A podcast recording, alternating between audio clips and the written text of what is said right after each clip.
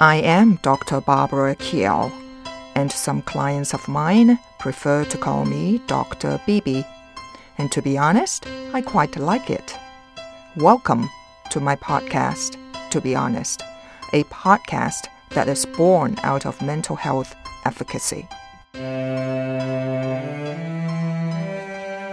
I believe in the power of intention, and my intention for this podcast is to educate whoever wishes to listen and to make a paradigm shift in how we perceive mental illness. I also believe mental health education is key and that one of the most valuable gifts you can give yourself is to invest in your own mental health. Let's face it, we all need to learn how our minds work and have the skills to deal with life's ups and downs. And more importantly, let us strengthen our ability to better connect with and support each other. Strong, empathetic, nurturing, and caring relationships have the power to prevent everyday challenges from becoming more concerning issues like mental illness. The responsibility to renew focus on your own mental well being begins now.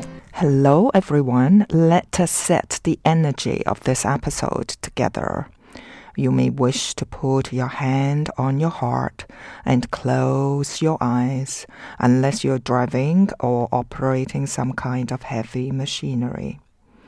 So take a deep breath in. And as you exhale, let your thoughts go. Let your worries go. Let any tension in your body go and let your past go. Now take a moment to plug into the greater energy of the universe. Feel your heart and imagine us all connected in a unified field of divine white light. And know that you are safe. All is well, and so it is. So take another deep breath in and exhale out loud with a sigh. And when you are ready, slowly open your eyes. Hello, everyone. Welcome back to another episode of To Be Honest. And of course, a very warm welcome to our first time listeners. Today, I'm going to share with you a topic that I published almost uh, three years ago, and that is the five A's of basic emotional food group. Before I share with you what the five A's are, allow me to explain why I refer them as food group. As the name suggests, they are like the food we eat for our physical well being. It is a necessity, not a want, and often associated with psychological well being. They also represent fundamental emotional needs that individuals have. These five A's are essential for building and maintaining healthy relationships and a strong sense of self worth. So let's explore each of these emotional needs with practical life examples. So now let me share with you what the five A's are. They are attention, affection, appreciation, allowance, and acceptance. Children come into the world with certain basic emotional needs, and one of them is attention. So, needless to say, if you are a parent, it is your job to be aware of these needs. That's why I'm sharing the five A's with you. And make sure you communicate with your child in a way that will support your child's positive growth. Attention is the need for someone, particularly your parents if you are a child, to give you their undivided focus and interest And the operative words here are undivided focus. For example, imagine a child participating in a school play. They eagerly look into the audience, hoping to see their parents in the crowd, watching them perform. Of course, when the child's emotional well being is significantly boosted when they receive the attention of their loved ones, knowing they are supported and valued. Please remember, as children grow, they continue to need their parents' love and attention.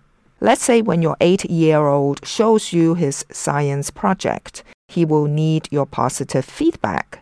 Now, mind you, my audience, when parents fail to pay attention to their children, it's called neglect. And neglect is a form of abuse.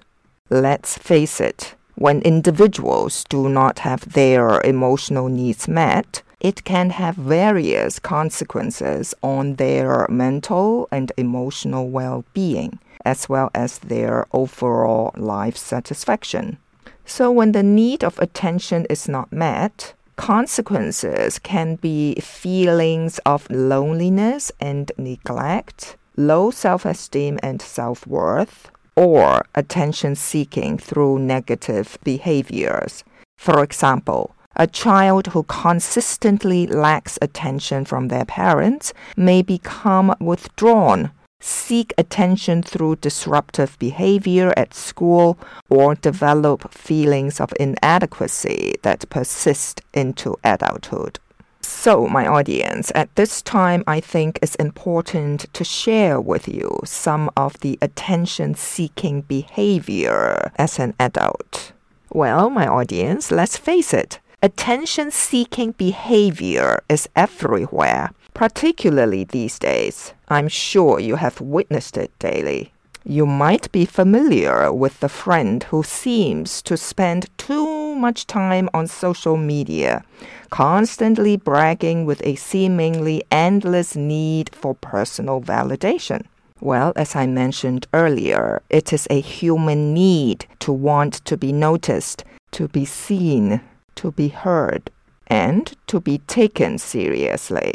So, in a certain way, attention seeking behaviors come from a place that most of us can understand, and that is the need for attention. Now, the problem is that when attention seeking behaviors are motivated by a feeling of low self esteem, a sense of loneliness, or feeling jealous, or because of a psychiatric condition or lack of attention from our caregivers when we are young.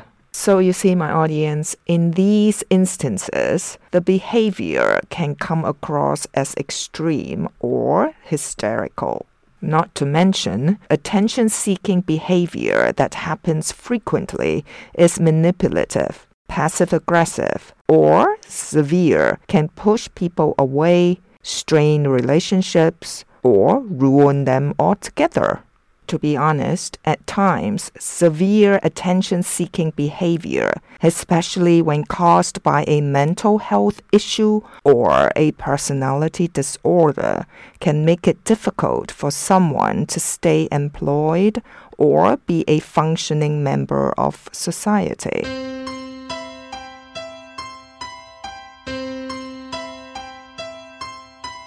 So, what does attention seeking behavior look like? Well, to be honest, there are many ways that attention seeking behaviors can present themselves.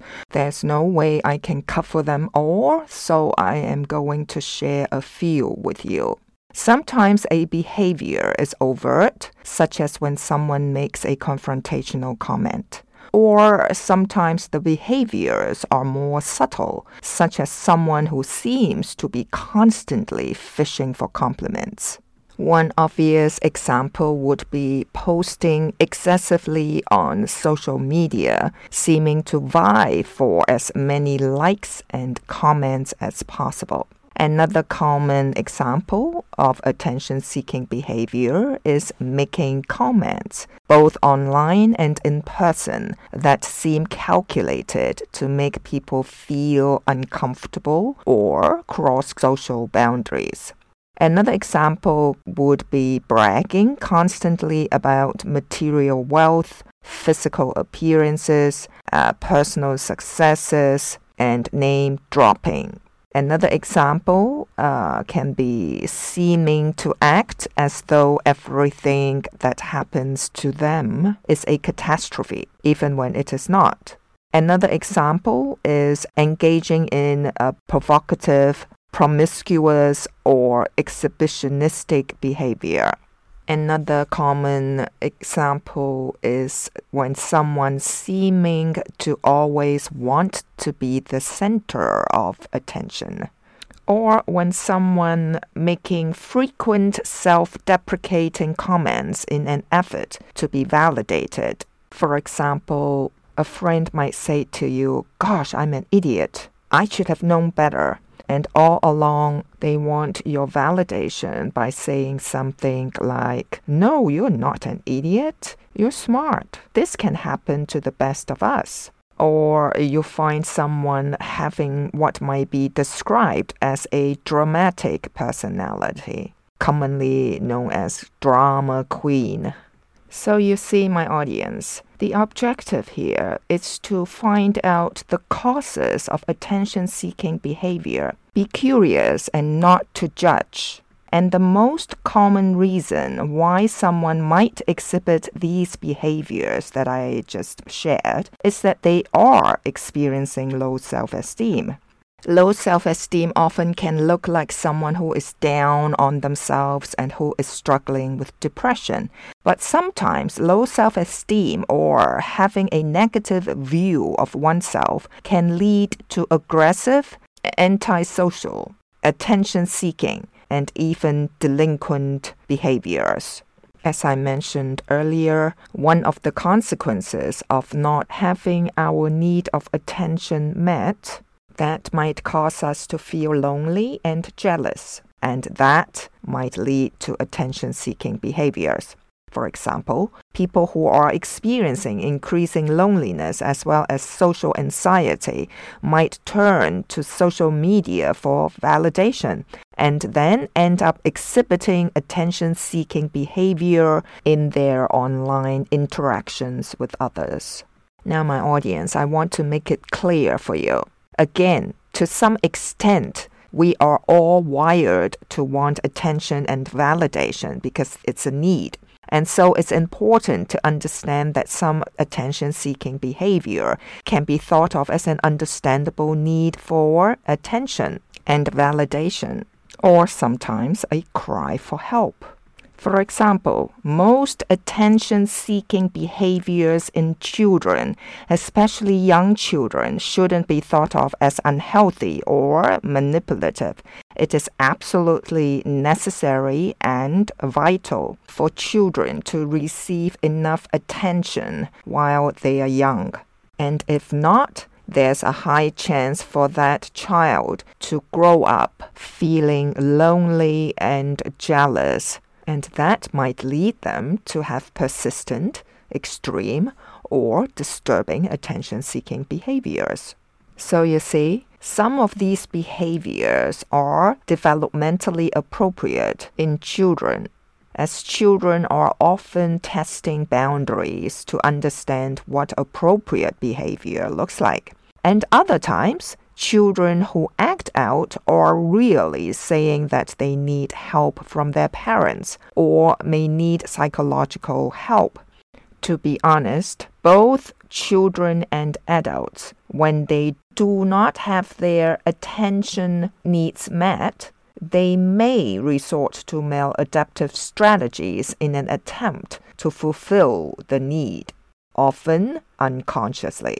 For example, a common uh, maladaptive strategy can be seeking negative attention, particularly for young children. For example, a child who feels neglected by their parents may start misbehaving at home or school to gain the attention they crave. They might engage in a disruptive behavior, such as throwing tantrums or breaking rules, which leads to them receiving attention, albeit in a negative and counterproductive way. So, now what? Maybe you wish to assess how much attention did you receive from your caregivers when you were young? Was your attention need being met by them? And if not, are you exhibiting some of the mentioned attention seeking behavior? Please do not judge yourself and or others because usually people who are exhibiting these behaviors are coming from a place of suffering or are experiencing a mental health disturbance. So, if possible, the best way to talk to someone who is exhibiting these behaviors is to come from a place of compassion. Remember, often someone who seems to need constant attention is actually experiencing low self worth. Maybe it's not you, maybe it's a friend. So, if it's a friend, then tell the person matter of factly what you are observing and ask what you can do to help. Or ask them what they might be struggling with and tell them that they are loved and supported. Now, often, simply having someone in their life who cares is enough for the person to feel better and to decrease some of their attention seeking behaviors. Now, mind you, if the person is experiencing depression, having a friend to talk to might not be enough. So, in this case, helping your loved one understand that seeking professional help may be necessary and is of utmost value to them. Now, on the other hand, if you are the person who is exhibiting attention seeking behavior and you are wondering what to do, seriously speaking, for you to just realizing that something is amiss is a wonderful first step, and that is what I often call self awareness. So let me commend you on that because many people with this behavior are reluctant to admit they are acting inappropriately and they may not seek help. Since you're listening to this podcast, you are not one of them. So you know therapy or counseling is a great place to start if you are seeking help for this behavior. So thank you for listening. And next week we shall explore the need for affection. Until next week, stay safe, learn heaps, and find the courage to be honest. Bye for now.